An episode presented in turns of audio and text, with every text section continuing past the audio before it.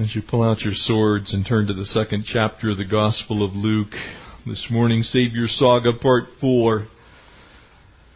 We saw last time the coming of John the Baptist, the first miracle baby, and now the second miracle baby. This is a story that we normally see at Christmas time, but there's a lot in it.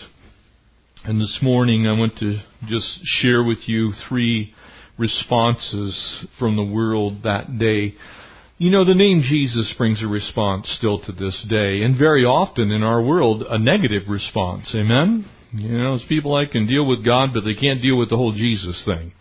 I'm okay with God, but don't talk to me about this Jesus dude. You know, we don't really want to hear about him because he's that guy about whom he himself said, I am the way and the truth and the life, and no one comes to the Father but by me. That's too exclusive for me.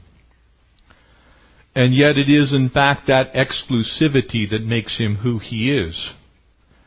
Because if he's not one of one, as the book of Colossians tells us, if he's not the firstborn of creation, if he's not God's only begotten son, then he's not Savior. And he can't be Lord. He wouldn't be God. And so this morning, as we pick up in verse 1 of chapter 2, we see three basic responses. And first, we find the powers of this world. Isn't it interesting how the powers of this world respond to Jesus? Nobody really wants to just outright condemn that Christians worship the Lord Jesus. But they sure don't like the fact that we exclude everyone else who happens to believe in Muhammad or Krishna or Vishnu or Buddha or anyone else for that matter. Or in our case here in America, those who maybe have a Native American heritage who believe in the wind spirit and the sun spirit and the earth spirit and the water spirit and the spirit of everything including trees. We have a few folks up in Berkeley who believe that trees are actually God. A lot of people want to be able to say, well, you know, just don't step on my version, my particular belief system. Family of God, there is no escaping that Jesus is exclusive. He said, I would divide families. He said, I didn't come to bring peace, but the sword. He said, I would eventually divide moms and dads and fathers and sons. Why? Not because he wants anybody to be hurt or wounded, not because he wants the separation, but you will by necessity be forced to either choose Jesus Christ as Lord or not. And so this birth is a very special baby. Would you pray with me? Father, thank you for this time. Lord Jesus, thank you for the gift that you gave us on Calvary's cross, your blood shed for the remission of our sin. Your body broken, that we who are broken might be made whole. And Lord, as we study your word, would you give us clarity of mind and heart? Help us to take in this beautiful picture, Lord, of what you had planned all along. No mistake. It was all mapped out in heaven before it ever happened. Your sovereign plan unfolds before us today. Bless your word. Strengthen us to receive it. We pray in Jesus' name. Amen. And it came to pass in those days that a decree went out from Caesar Augustus that all the world should be registered. And as you notice there, this is a special event that's brought forth by a heathen pagan king, if you will. Make no mistake, God in fact uses kings. God in fact uses presidents. God in fact can even use corrupt people in our government today. God in fact is still very much in control of His world. He has allowed the conditions that exist today for His plans and purposes. Ultimately, we may not have all the answers this side of glory, but make no mistake, even Caesar Augustus can be used of God. And this census first took place while Quirinius was governing Syria, and so all went to be registered, everyone into his own city. You see, the only one that these things could, the only way that these things could be validated is if you went to a place where people knew you. And so people were forced to go back to the city of their birth where there would be a large collection of those who could identify who they were so that when they took the census and put their names down, that it could be contested if it weren't true. And so that everyone could be accounted for. And so they're returning to their own city, in this case the city of David. And so Joseph went up also from Galilee out of the city of Nazareth into Judea to the city of David. And so they make this journey that's roughly three days in length by uh, walking, if you're towing along a donkey, if you're moving uh, at a reasonable pace, about three days. And so they head from Nazareth, which is in the north, adjacent to the region of Galilee in the foothills. They're traveling down those foothills, likely came along the mountainous ridge tops uh, came to Jerusalem, then continued about five miles further south to the town of Bethlehem. That area today is controlled by the Palestinian Authority. Bethlehem is no longer actually inside of the nation Israel. It sits outside of it, even though it's only five miles from Jerusalem. That gives you an idea of how conflicted that region of the world is today. And so as they journey to Nazareth, to the David to David's city, which is called Bethlehem, because he was of the house and of the lineage of David, again proving who he was, who she was, to be registered with Mary, his betrothed wife, who was with child. And so it was that while they were there, the days were completed for her to be delivered, and she brought forth her firstborn son, and wrapped him in swaddling cloths. And if you would underline that phrase, it actually means bandages.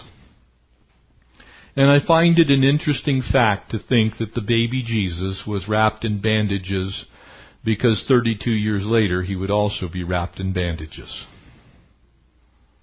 He came into this world bandaged.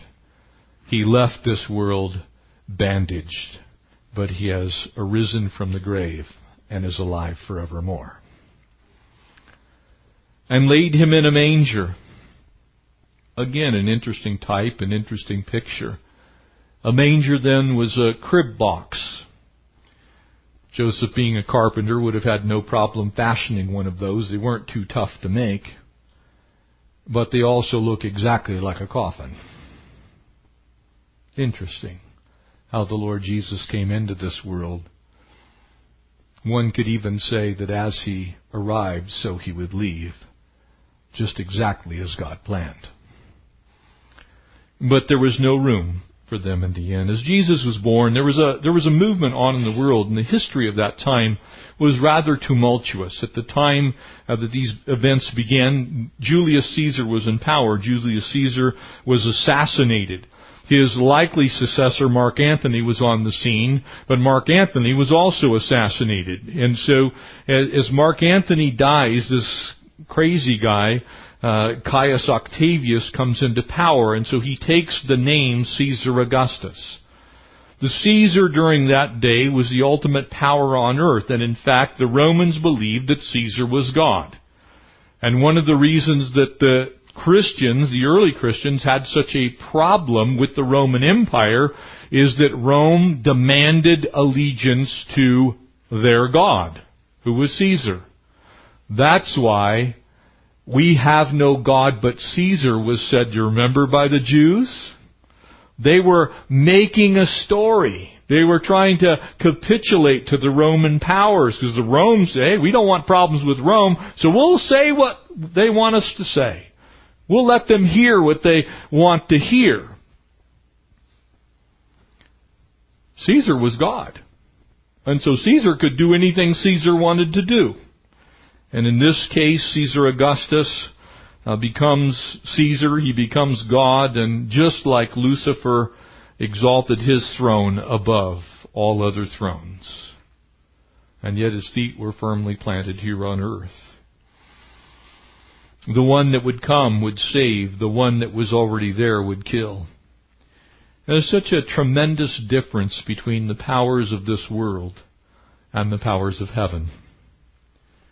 Some of those things that we look at and they're, they're simple to us, they're normal to us because when we think of the King of Kings and Lord of Lords, we think of the humility of Jesus Christ.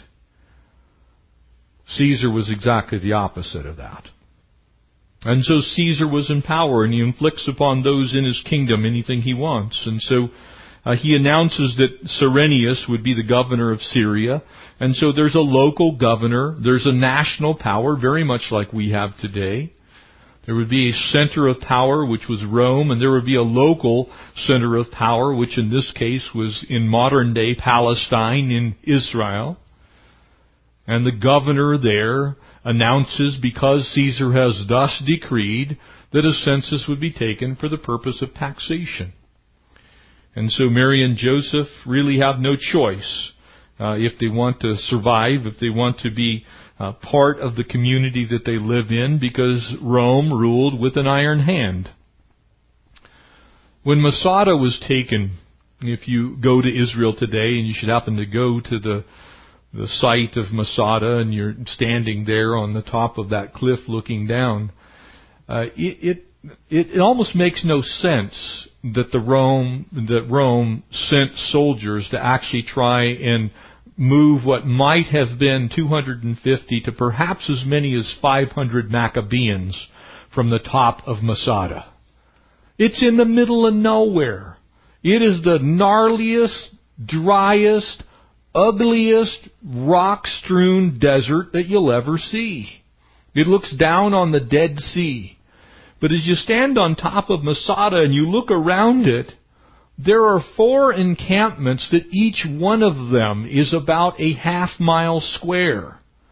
Rome sent 10,000 soldiers ultimately to try and force Judas Maccabeus off the top of Masada. A few hundred people. Rome ruled with an iron hand. And so we look at these things and go, oh, it doesn't almost doesn't make any sense. But that's the way Rome was. You didn't mess with Rome. And so when someone was put in power, they were powerful indeed, and they carried the might, the weight, the voice of Rome. Joseph and Mary are now on their way to the city and the journey that they would take would take them to Bethlehem. And I want you to turn back because this is one of the most beautiful of the prophecies of the coming Messiah. Turn to the book of Micah, so back to the Old Testament, uh, back past there in the minor prophets to the book of Micah. It's on page 821 in my Bible if you want to turn there. Might be closer, I don't know.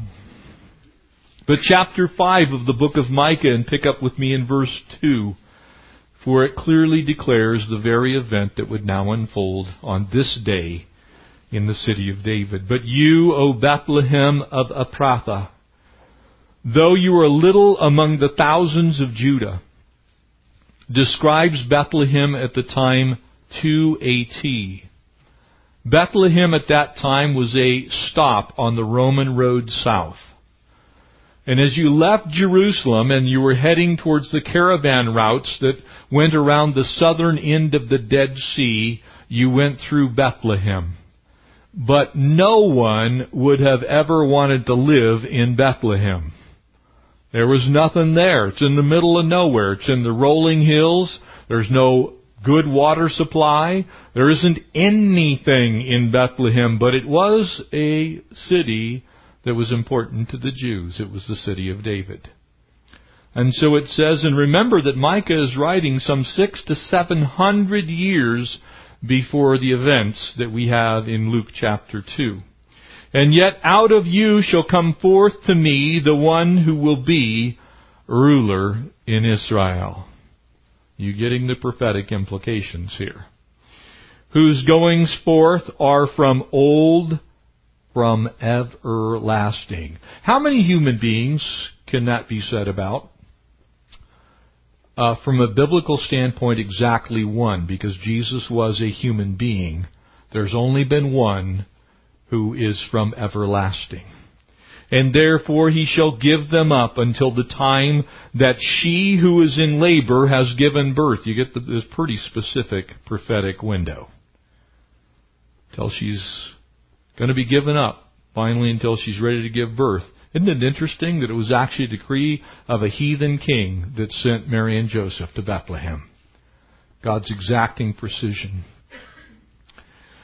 And then they remain, and then the remnant, excuse me, of his brethren shall return to the children of the Lord. You see, there would be the first Jews, or the first Christians, excuse me, were what?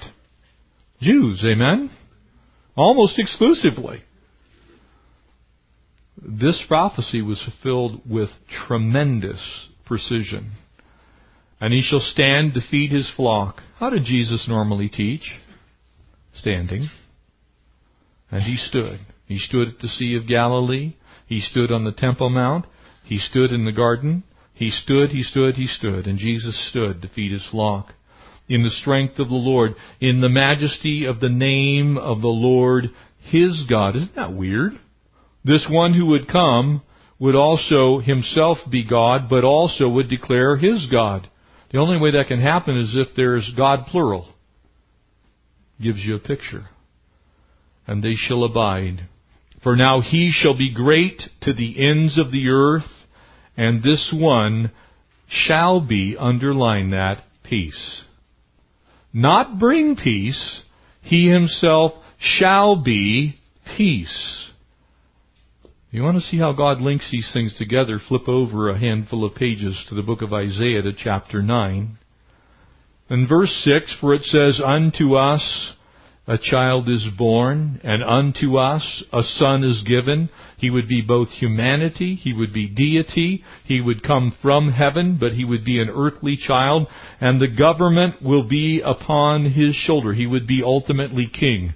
One of the names of Jesus is King of Kings and Lord of Lords. Amen? And his name will be called. And in this phraseology here in the Hebrew, it means that he shall be known as. His name shall be called. But it was in a reference to what one would do. In other words, you would get a name that was based on who you were.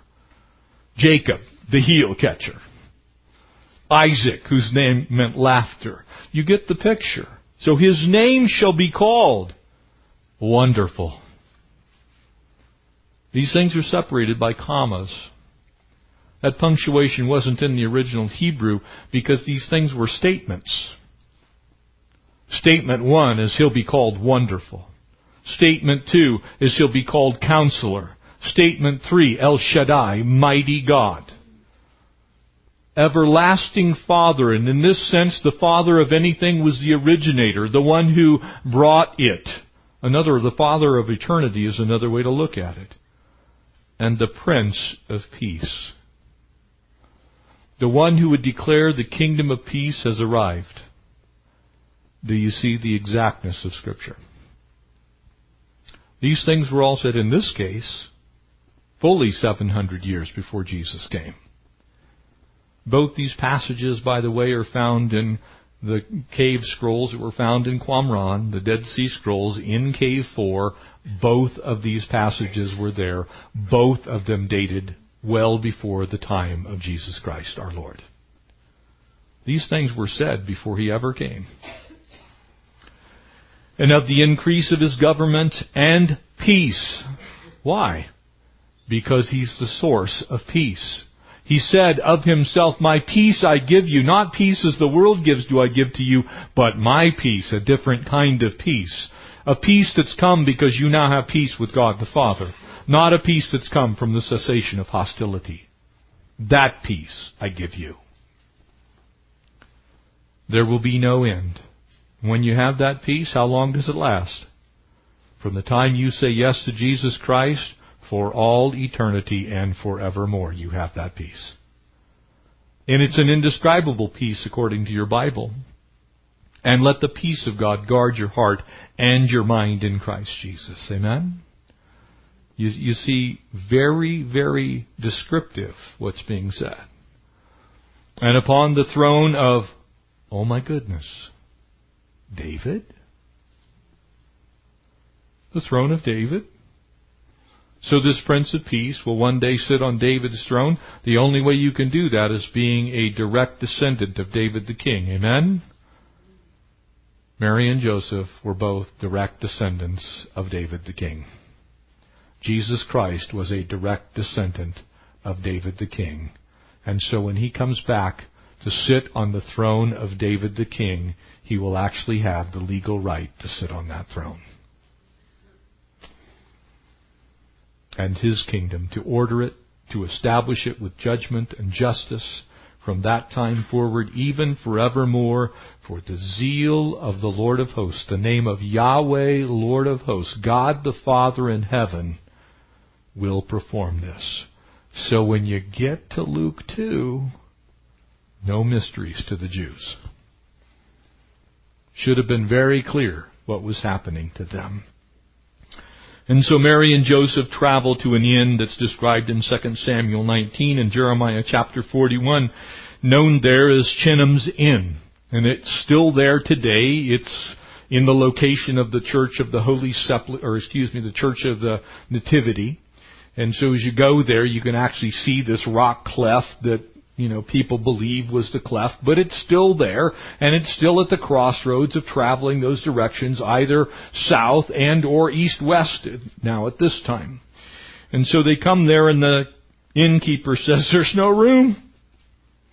We don't have any. Can't come in. What that meant at that time was this. It's kind of like you show up, and you probably have had some of this because remember, Mary and Joseph are Galileans, amen? They spoke with an accent. And so there's very little doubt that this was prejudice. Because nobody wanted to entertain Galileans. They were believed to be Hicks from the sticks, Okies from Muskogee. They spoke with an accent when they showed. It's like, oh, they're Galileans. You know, I mean, we could we could probably have some Jerusalemites now. They could come in because they've got some scratch. They've got some coin. They've got some money. But these Galileans, they have nothing. They come from a farming community. He says, no, there's no room. But we do have a stable. We do have a stinky, pungent, foul, filth infested stable, and you're welcome to go there if you'd like. If you can find some straw, it's yours.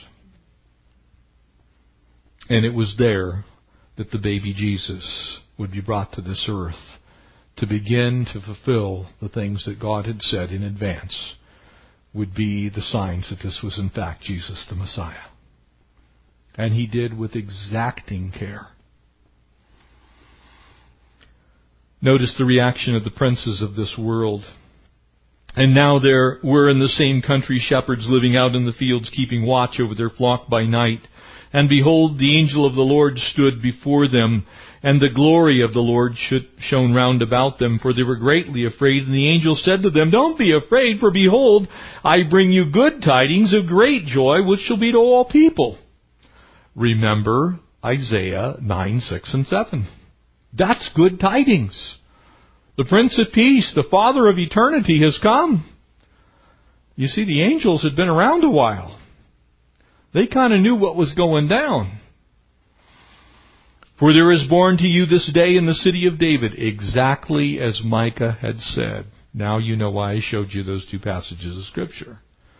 Exactly as Micah had said, so it was that Jesus was born in the city of David, not just a regular baby, a Savior, who is Christ the Lord.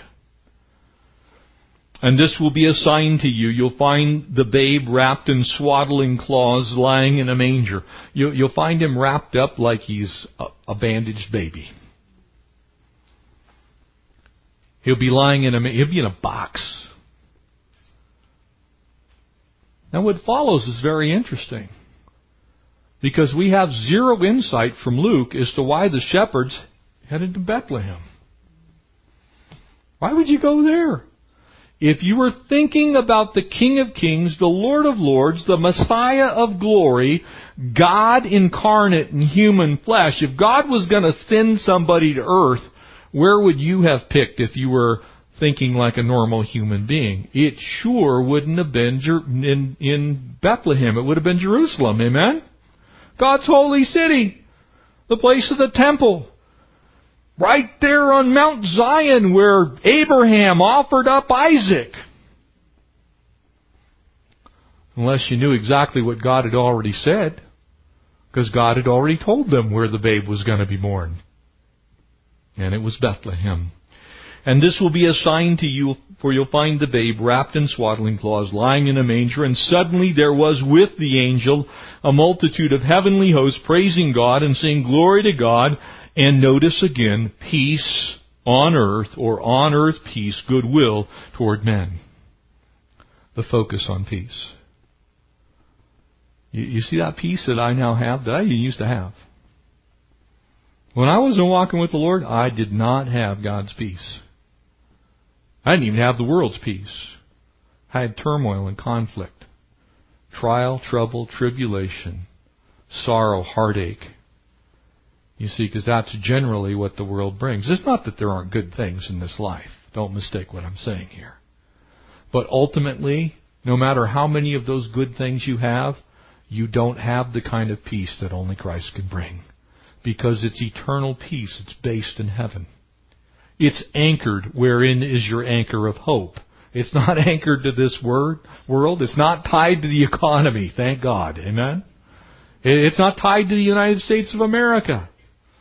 It's not tied to world peace. It's tied to heavenly peace. Because He's the Prince of Peace. And He's the eternal Father of glory.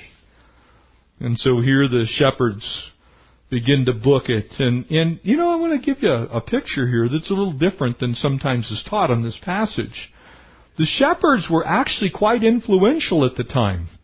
And here's why. In that region, this is where everyone had to go to visit the temple to get a sheep to go offer it up inside of the tabernacle in, in the court there of the, of where the priest would come and you would bring your own sheep and the priest would examine it and pray over it and then take and offer it. So shepherds were kind of like dairy farmers today. Pretty well off dudes. They had a lot of sheep. They had a lot of cash. And so these guys were pretty influential in the, in the region. And so it's interesting to me because Every time someone came to buy a sheep, to take the sheep to the temple to offer a sacrifice, guess who they talked to? None other than the greeting party for the King of Kings and the Lord of Lords. God is amazing and exacting in how He brings these things about because He took the guys that were most likely to see nearly everybody who had been previously worshiping the Lord in the Old Testament Judaic style. He said to them, Oh, and by the way, you're going to have to go to the shepherds that actually saw Jesus to get your sheep to go to the temple.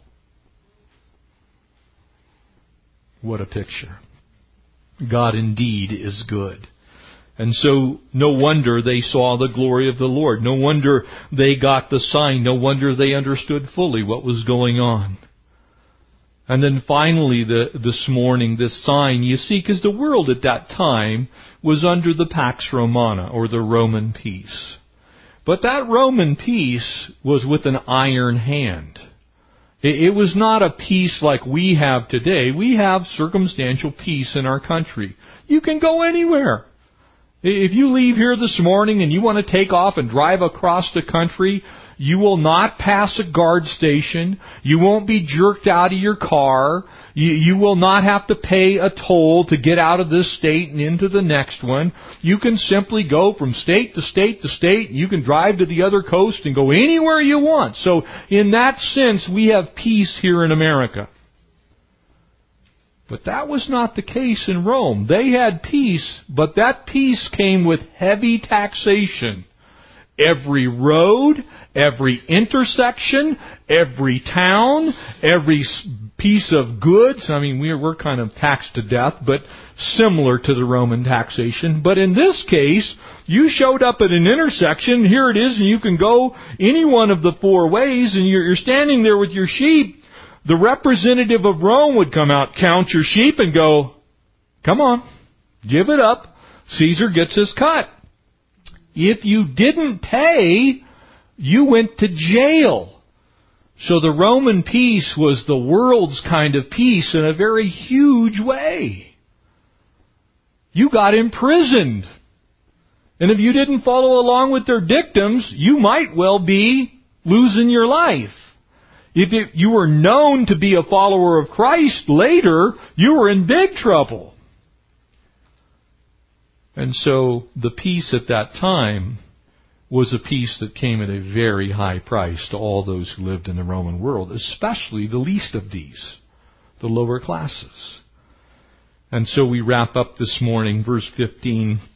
And so it was with the angels that when they had gone away from them to heaven, that the shepherds said one to another, and I love this, let's go to Bethlehem. Like out of the blue, let's go to Bethlehem. And see this thing that has come to pass, which the Lord has made known to us. They believed. They believed. Clearly in view here is the fact there was no doubt in their mind I believe Micah said that he was going to be born in Bethlehem. Let's go to Bethlehem. The angel said so. Good enough for me. What a picture of how we ought to treat the things that God says to us. Do you receive, believe, and then move? Or do you kind of hear what you think you hear, ponder it for a while, and then weigh it against the things of the world? You see, if they had weighed it against the things of the world, they would have went the other direction towards Jerusalem. But they received it, they believed it, and they acted on it. For the Lord had made it known to them. And they came with haste. That word there actually means to seek out as a hunter. When, when you're, when you're out hunting, you don't just kind of wander around all over the place. You're actually stalking prey. Amen? You're, you're, you're wandering around with a extreme purpose. You want to find what you're looking for. We use the same thing in prospecting, do we not? If someone's prospecting for gold, how much time do you think they spend on asphalt roads? Uh, not much. Not a whole lot of gold there on asphalt roads. They're out hunting around in the hillsides, the river bottoms. They get a dredge out there, or they're sucking up gravel. They're doing the thing like the Yukon gold guys. You know, they dig big pits and they try and find it. They're searching with everything they have to locate this thing that is most precious to them. That's what your Bible says about the shepherds. Man, let's go find Jesus. Do you remember what Jesus said about himself? If they seek me, they will find me. He said, if you have a heart to find me, you'll find me. That's what the shepherds were doing. And the Lord has made known to us these things. And they came with haste and found Mary and Joseph and the babe lying in a manger. And now when they had seen him, they made widely known the saying which was told to them concerning this child. Now you see exactly how wonderful that plan was. Passover day, a few hundred thousand people journeying into Jerusalem, stopping by this place that it, the shepherds hung out, because in the area around Jerusalem, not a great place to, to take sheep. It's mostly rocks. And so the hills just south of there were where the flocks of sheep were. So anyone who wanted a sheep needed to go see these guys. And so they come. And they say, hey, and by the way, uh, the Messiah of glory has come. And all those who heard these things, which were told to them by the shepherds, marveled. But Mary kept these things in her heart. You, you see, Scripture is pretty clear. It says, let another man sing your praises. If Mary had been boasting about the baby that she had just been given birth to, it would have seemed rather, shall we say, uh, extrapolated. Oh, sure, you had you just gave birth to the King of Kings and Lord of Lords. It, it wouldn't have, it wouldn't have sounded quite as good coming from Mary, but from a bunch of shepherds who had nothing to do with the whole thing, but simply came and saw the babe and saw the light of God shining on him. Uh, believable story then. And then the shepherds returned, glorifying and praising God for all the things that they had heard and seen and those things which had taken place before them. So the Christmas story from a little different perspective. Mary kept these things and no doubt later would recount them to Dr. Luke, and we probably have that. You see, the birth of Jesus always brings some kind of a reaction. The question is what kind? It drew Mary and Joseph to Bethlehem. It drew the angels from heaven. And it drew the shepherds from their fields. How does it draw you? That's the question. Amen? Let's pray.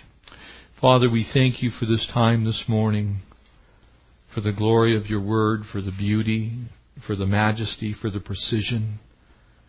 Lord, for the exacting way that you have provided us with sufficient background to know that Jesus is the only name under heaven whereby men can be saved.